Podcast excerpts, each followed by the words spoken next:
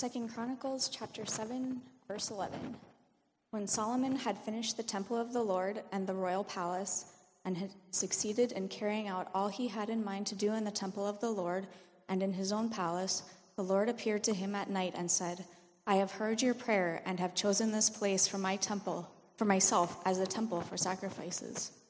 When I shut up the heavens so that there is no rain, or command locusts to devour the land, or send a plague among my people, if my people, who are called by my name, will humble themselves and pray and seek my face and turn from their wicked ways, then I will hear from heaven, and I will forgive their sin and will heal their land. Now my eyes will be open and my ears attentive to the prayers offered in this place. I have chosen and consecrated this temple so that my name may be there forever. My eyes and my heart will always be there. Thank you, Sarah.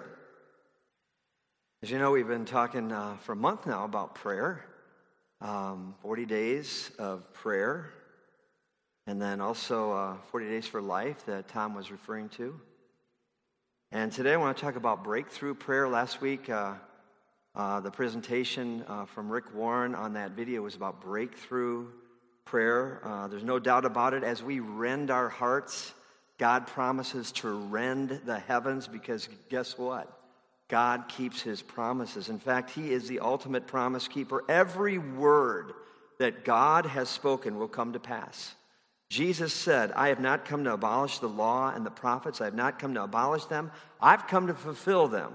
I tell you the truth, until heaven and earth disappear, not the smallest letter, not the least stroke of the pen will by any means disappear from the law until everything is accomplished. God keeps his promises. And the Bible says that Sarah just read, if my people, in 2 Chronicles 7.14, if my people, not the heathen people, uh, not the unregenerate people, but if my people, now 2 Chronicles 7.14, uh, God was referring to God's special chosen people, Israel, but through faith in Jesus Christ, this verse can be applied to us.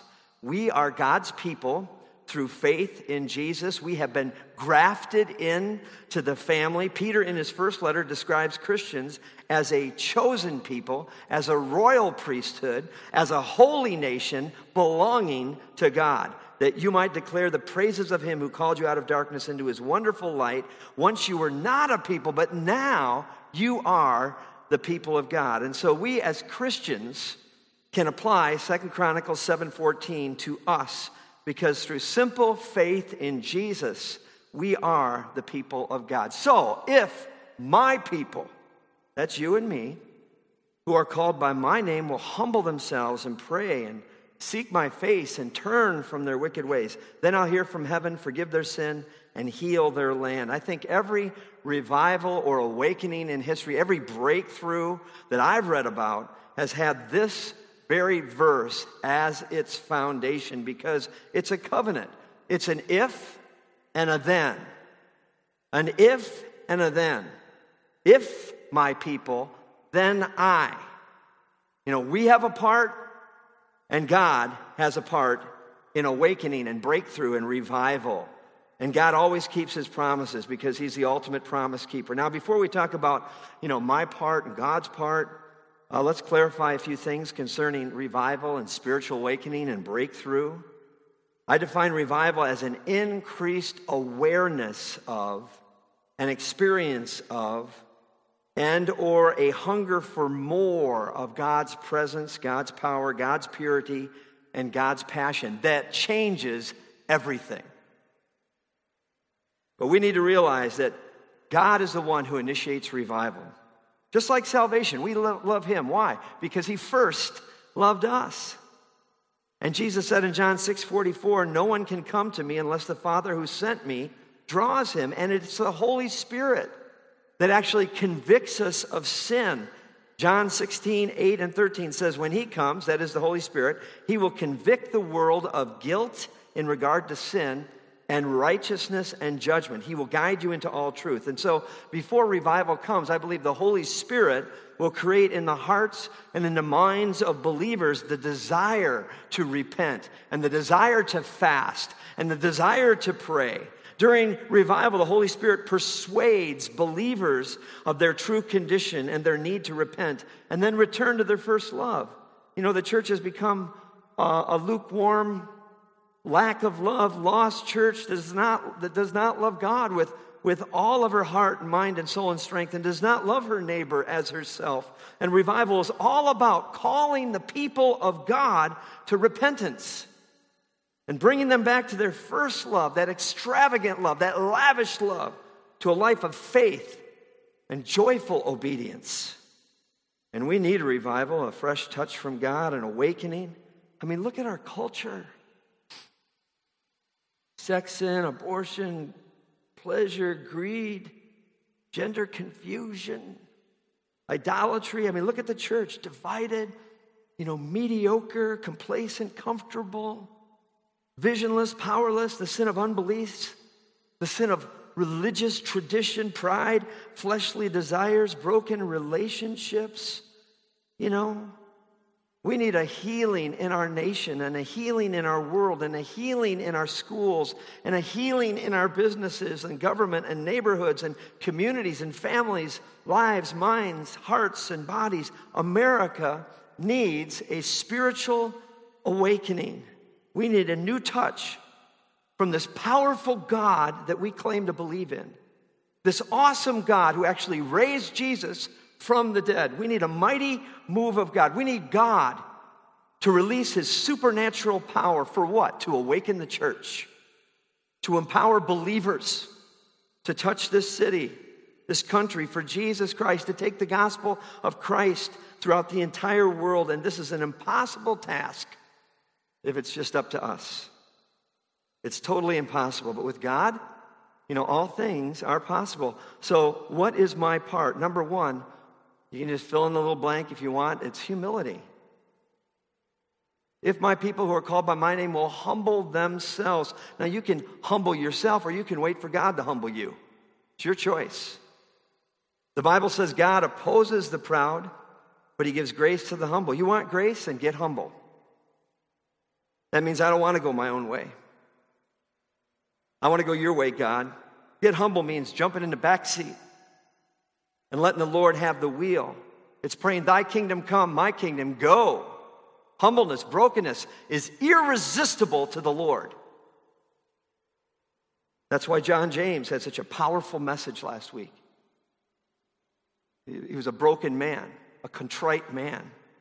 Psalm 51 the sacrifices of God are a broken spirit, a broken and a contrite heart, O God, you will not despise. Jesus said, Come to me, all who are weary and burdened. I'll give you rest. Take my yoke upon you and learn from me, for I'm gentle and I'm humble in heart, and you will find rest for your souls, for my yoke is easy and my burden is light. Heidi Baker, a missionary in Mozambique, with her husband, someone asked her how her missionary team got along so well. She said, Go lower. We just tell everybody on the team, you go lower. You get humble. You wash feet. You don't just think about your own interests. Humility in that classic book, Mere Christianity, C.S. Lewis said this As long as you are proud, you cannot know God. He wants you to know Him, wants to give you Himself, and He and you are two things of such a kind that if you really get into any kind of touch with Him, you will in fact be humble, delightedly humble, feeling the infinite relief of having for once got rid of the, all the silly nonsense about your own dignity, which has made you restless and unhappy all your life. He's trying to make you humble in order to make this moment possible humility. And where does God live? You know, some say in your heart, some say in heaven. You know, I think they're both right. But listen to Isaiah 57 15. It's the Lord speaking I live in a high and lofty place, but also with him who is contrite and lowly in spirit to revive the spirit of the lowly and revive the heart of the contrite. You want revival? Get humble. You want breakthrough? Get humble. Lowly in spirit. He revives the contrite. He inhabits the humble. Humility. My part in revival is to humble myself, to get humble, to go lower. Humility. What's number two? Prayer. You know, we've been looking into this for the last 40 days. If my people who are called by my name will humble themselves and pray, you know, the Western church, we're so busy, aren't we? Working hard for God while the Lord is, is just longing for fellowship. Remember Mary of Bethany in the Bible? She was sitting at the feet of Jesus, and Jesus said, One thing is needed, and Mary is doing it. Remember that same Mary? She was wasting a year's worth of perfume, a, a, year's wages worth of perfume on Jesus, expressing lavish, extravagant love. We are all wasting our lives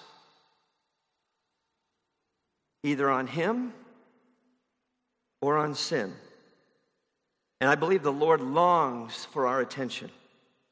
He longs for our fellowship and our intimacy. It's, a, it's a, amazing the time we believers spend, you know, talking about prayer, reading about prayer, holding conferences on prayer, building prayer rooms. And yet, never have we been so preoccupied and infiltrated by worldliness. How much time do we actually spend praying? Jeremiah 33 uh, 3, I, I told you this at the beginning. You know, that's God's telephone number. You know, call unto me and I will answer you. You know, I'll show you great and mighty things that you don't know. And in regard to revival, we need to push. I've mentioned this before. We need to push. We need to pray until something happens. It's, it's like a woman in labor. We need to push, push until something happens. Pray until something happens. It's, it's like this humbling and this praying is, is actually giving birth to a great move of God. It's giving birth to an awakening. You know, not just in our church, but all over this city. Breakthrough prayer. Take a walk around the church once in a while and just pray that God would break through. Take a walk around this neighborhood once in a while and just pray that God would break through. Take a walk around your neighborhood and just pray, you know, that God would break through. Before you talk to your neighbors about the Lord, talk to the Lord about your neighbors. Huh? Jesus said in Luke 11, you know, ask, seek, knock. It's in the present tense imperative. That means continuous action. You know, keep on asking, keep on seeking, keep on knocking. For everyone who asks receives, and he who seeks finds, and he who knocks the door will be open. In other words, push, right? Push. Pray until something happens. And in this verse in uh, Luke 11, it's in the context of asking for the Holy Spirit. And Matthew is like asking for good gifts. But the parallel here in Luke is asking for the Holy Spirit, asking for the presence of God, asking for the power of God. Fresh bread from heaven's ba- bakery, fresh oil, fresh fire. In fact, Luke 11 13 says, If you then, being evil, know how to give good gifts to your children, how much more will your Heavenly Father give the Holy Spirit to those who ask Him? Come on, Calvary. Push. Pray until something happens. Something's going to be birthed. Ask for the Holy Spirit. So, what's my part in breakthrough? What's my part in revival? What's my part in spiritual awakening? Humility, prayer, and then number three, seek. If my people who are called by my name will humble themselves and pray and seek my face. Seeking his face. What does that mean? It means seeking his presence. It's seeking a fresh touch from God. It's an increased awareness of, experience of, a hunger for more of God's presence. Remember the showbread in the temple? The showbread was called the bread of presence, literally, the bread of face. There are, I think, three dimensions of God's presence. There's that awesome, I call it the awful presence of God, not meaning awful, but full of awe, you know, majestic presence of God. Then there's the abiding presence of God that you get when you accept Jesus as your Savior. You know, He's, he's with you, He'll never leave you. And then there's that amazing presence of God when God kind of shows up, you know, big time. You've been there. It's kind of like a burning bush experience or a Damascus Road experience. You know, those Holy Ghost goosebumps, the manifest presence of God. You can't explain it. Or that trembling conviction of sin. You know, do you seek God? Seek to know Him? Seek to, like, touch mm, the, the, the, the hem of his garment. If I could just touch the hem of his garment, I could be healed. Seek to experience his awesome, abiding, amazing presence, Jeremiah 29. 11 to 14, the Lord speaking to Israel. But like Second Chronicles 7 14, these verses can be applied to us as God's people. Listen, for I know the plans I have for you, declares the Lord plans to prosper you, not to harm you, plans to give you a hope in the future. Then you will call upon me, and I will listen to you. You will seek me and find me when you seek me with all your heart. I will be found by you, declares the Lord, and I'll bring you back from your captivity. I'll gather you from all the nations and places where I have banished you, declares the Lord, and will bring you back to the place from which I carried you into exile. Calvary, it's time to seek the Lord. It's time to push. It's time to go lower. Let's seek the Lord, Calvary. Let's pursue God. Let's just press in to God. Let's go after God. You will seek me and find me when you seek me with all your heart. Give me grace, God, to seek you with all my heart. Seeking his face is, is wanting God more than anything else. Uh, say it in your heart right now. You know, God, you know, I want you, I want you so much. I want to know you. I desire you. You're everything I need and want. I seek you with my whole heart. Father, we thank you. We, we bless you. We honor you. You said, Blessed are those who hunger and thirst for righteousness, for they will be filled. So, right now, God, we want to pray that Psalm 63 prayer. Oh, God, you are my God. Earnestly, I will seek you. My soul longs for you in a dry and weary land where there's no water. And we pray that Psalm 42 prayer as a deer pants for streams of water. So my soul pants for you, O God. My soul thirsts for God, for the living God. Where can I go and meet with God? We humble ourselves, God. We, we pray. We seek your face. We seek you. We want you for our families. We want you for our marriages. We want you for our nation. We worship you in spirit and in truth. We submit to you our lives, our whole soul, mind, and body. We give you praise and we give you glory. So, humility, prayer, and seek. Number four is turn. If my people who are called by my name will humble themselves and pray and seek my face and then turn. Turn from their wicked ways. You say, well, Dave, I'm not wicked.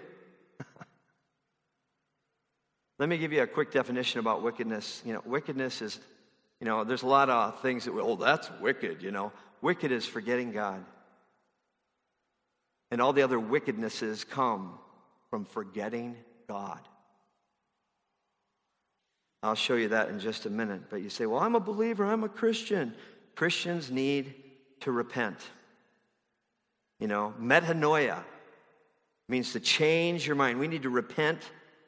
Church, lukewarm church, self satisfied church, self righteous church, self reliant church, lack of love church. Do we really love God with all of our heart? Do we really love our neighbor as ourselves? Turn means to repent. Turn means to change. Repent was the message of the prophets. Repent was the message of John the Baptist. Repent was the message of Jesus. Repent was the message of Peter. Remember on the day of Pentecost when the church was birthed? Peter declared, Repent and be baptized, every one of you, in the name of Jesus Christ for the forgiveness of your sins, and you will receive the gift of the Holy Spirit. The promise is for you and for your children, and for all who are far off, for all whom the Lord our God will call. You're thinking, well, that's right, Dave, all those other people need to repent, you know? All those bad people, all those heathen people, they need to repent. Well, that's true but so does the church. And so do believers. Those seven churches of the Revelation, you ever read the first three chapters of the book of Revelation? Churches. They needed to repent, and so do we. What wicked ways do we as individuals and churches need to repent of? Again, let me say wickedness, the root of wickedness is forgetting God. Uh, listen to Isaiah 17:10. You have forgotten the God who saves you. You have not remembered that God is your place of safety. So, what happens when we forget about God? Well, let me suggest a few possibilities. So much sex sin in the church. It's amazing. Adultery, divorce, pornography. Jesus said if you look with lust, it's just as bad as doing it. You know, you throw those magazines away. Just get off the internet. You know, get somebody who loves you, who can hold you accountable. Murder, you know, our city is killing 23 children a week through abortion. That's a, a, a, kindergarten class every week. And that's terrible. But you know what? Jesus said being angry with someone is just as bad as murder. And we're all guilty as charged. The Bible says if you let the sun go down on your anger, you give the devil a foothold. It's time to repent, Calvary, and to kick the devil out of the church. Jesus said if you come to the altar with a gift and remember your brother has something against you, you leave your gift there in front of the altar. And Jesus said, First, first, go and be reconciled with your brother, and then come and offer your gift. Do you know what that verse is saying? Relationship is more important than worship. That's almost blasphemy, isn't it? Why? Because something powerful happens when people agree together. There's something powerful about unity. Psalm 33 says that's when God he commands the blessing. When brothers and sisters dwell together in unity. Jesus said, that's when I'm going to show up big time. When two or three meet together in my name, there I am in the midst, and I'm going to manifest my presence. There's something about loving one another. 1 John 4:12 says no one has ever seen God, but if we love one another, God lives in us, and his love is made complete in us. Have we become a lukewarm church? A lack of love church? A lost church? Jesus said in Matthew 5, love your enemies. Pray for those who persecute you. Ooh. That you might be sons of your Father in heaven. Hey, we have trouble getting along in our own families, don't we? Or with the people in the next pew. And Jesus is telling us to love our enemies. We need the, the power of the Holy Spirit to do that. What about idolatry? Idolatry is more than having a golden calf in your living room or a totem pole in your bedroom. Anything that competes for our love of Jesus can become a substitute for our affections and our worship. George Barna reports the average person in the pew spends more time watching television in one day than he spends in all the spiritual pursuits combined for an entire week. Where are we spending our time? Where are we spending our money? Where are we spending our affections? There, that's where the idols are. No wonder the last verse of First John says, Dear children, keep yourselves from idols. Maybe we need to smash those idols that are in our hearts. Maybe there are some items that we need to get out of our homes. Maybe we need to ask God to show us what's an idol, what's unclean, and just get rid of it. Psalm 24, verse 3 and 4 states, Who may ascend the hill of the Lord, or who may stand in his holy place? He who has clean hands and a pure heart, who has not lifted up his soul to an idol,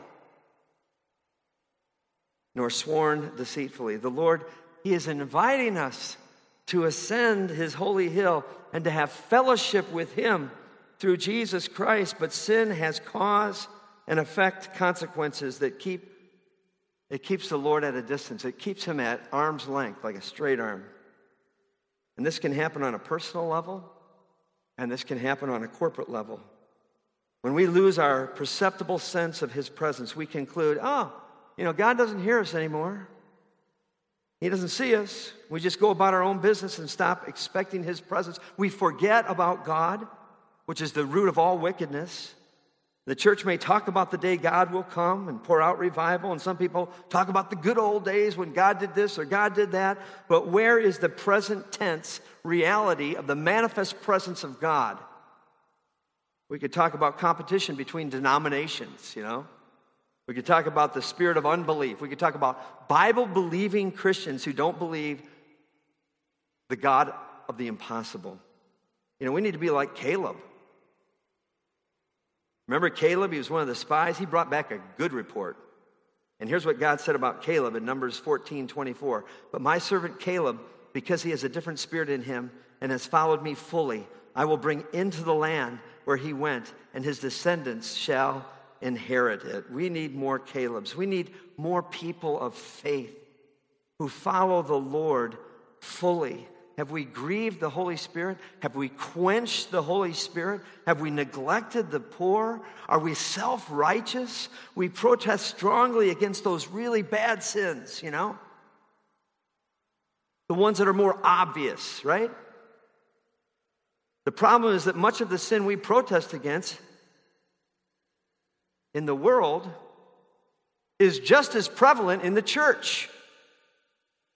Has our religious zeal blinded us to our own condition so that we, you know, we point out the speck in somebody else's eye while, two, while a two by four remains in my own eye? Jesus directed a scathing message to the Pharisees, saying, you know, woe to you, teachers of the law and Pharisees, you hypocrites. You shut the kingdom of heaven in men's faces. You yourselves do not enter, nor will you let those enter who are trying to.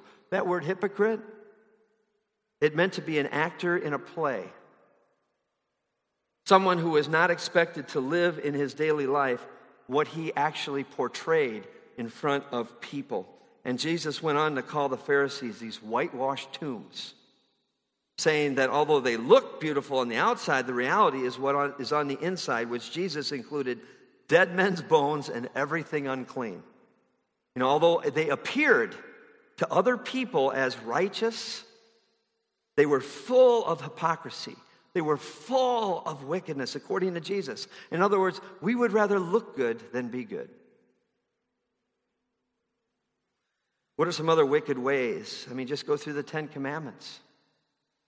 You know, be honest. Go through the Sermon on the Mount. Go through the Great Commandments. I mean, do I love God with all my heart? Do I love my neighbor as myself? Calvary, we need to get right with God and quit playing church. There needs to be a breakthrough. Why hasn't God sent a revival or a breakthrough or a spiritual awakening? Have we humbled ourselves? Have we, have we prayed? Have we fasted? Do we really seek God? Do we seek His face, His presence? Have we turned from our wicked ways? Or have we forgotten God? The root cause of all wickedness. So, what's my part? To sit around and, and wait for God to send a revival? Listen, God has told us what to do, and He's prompting us in what to do. You see, our task is to surrender to the Lordship of Jesus Christ and to the control of the Holy Spirit to humble ourselves, to fast and to pray, to seek His face, His presence, to turn from our wicked ways, to repent, to change, to be obedient to His unchanging, inerrant, authoritative word. And when we do our part, we can expect God to do His part. We can expect the Holy Spirit to transform lives and marriages and families and churches and cities and nations because God, He's the ultimate promise keeper. And Jesus said in John 14, 21, Whoever has my commands and obeys them, he is the one who loves me. He who loves me will be loved by my Father, and I too will love him and show myself to him. It's kind of like two farmers. They lived on uh, adjoining farms, and they were both poor when they started. And each of them had similar equipment. Today, one is wealthy, the other is poor. The wealthy farmer works hard. He chooses his seed carefully, he fertilizes the soil, he waters it, he carefully works the field, and at the right time, he harvests the grain. The other farmer is lazy and undisciplined.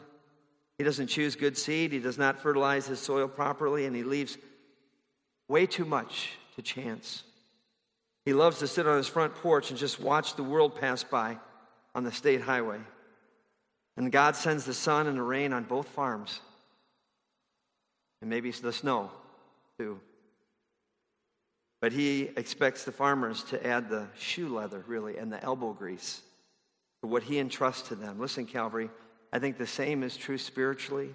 God wants to send awakening and breakthrough and revival to everyone who is willing to repent and to seek his face.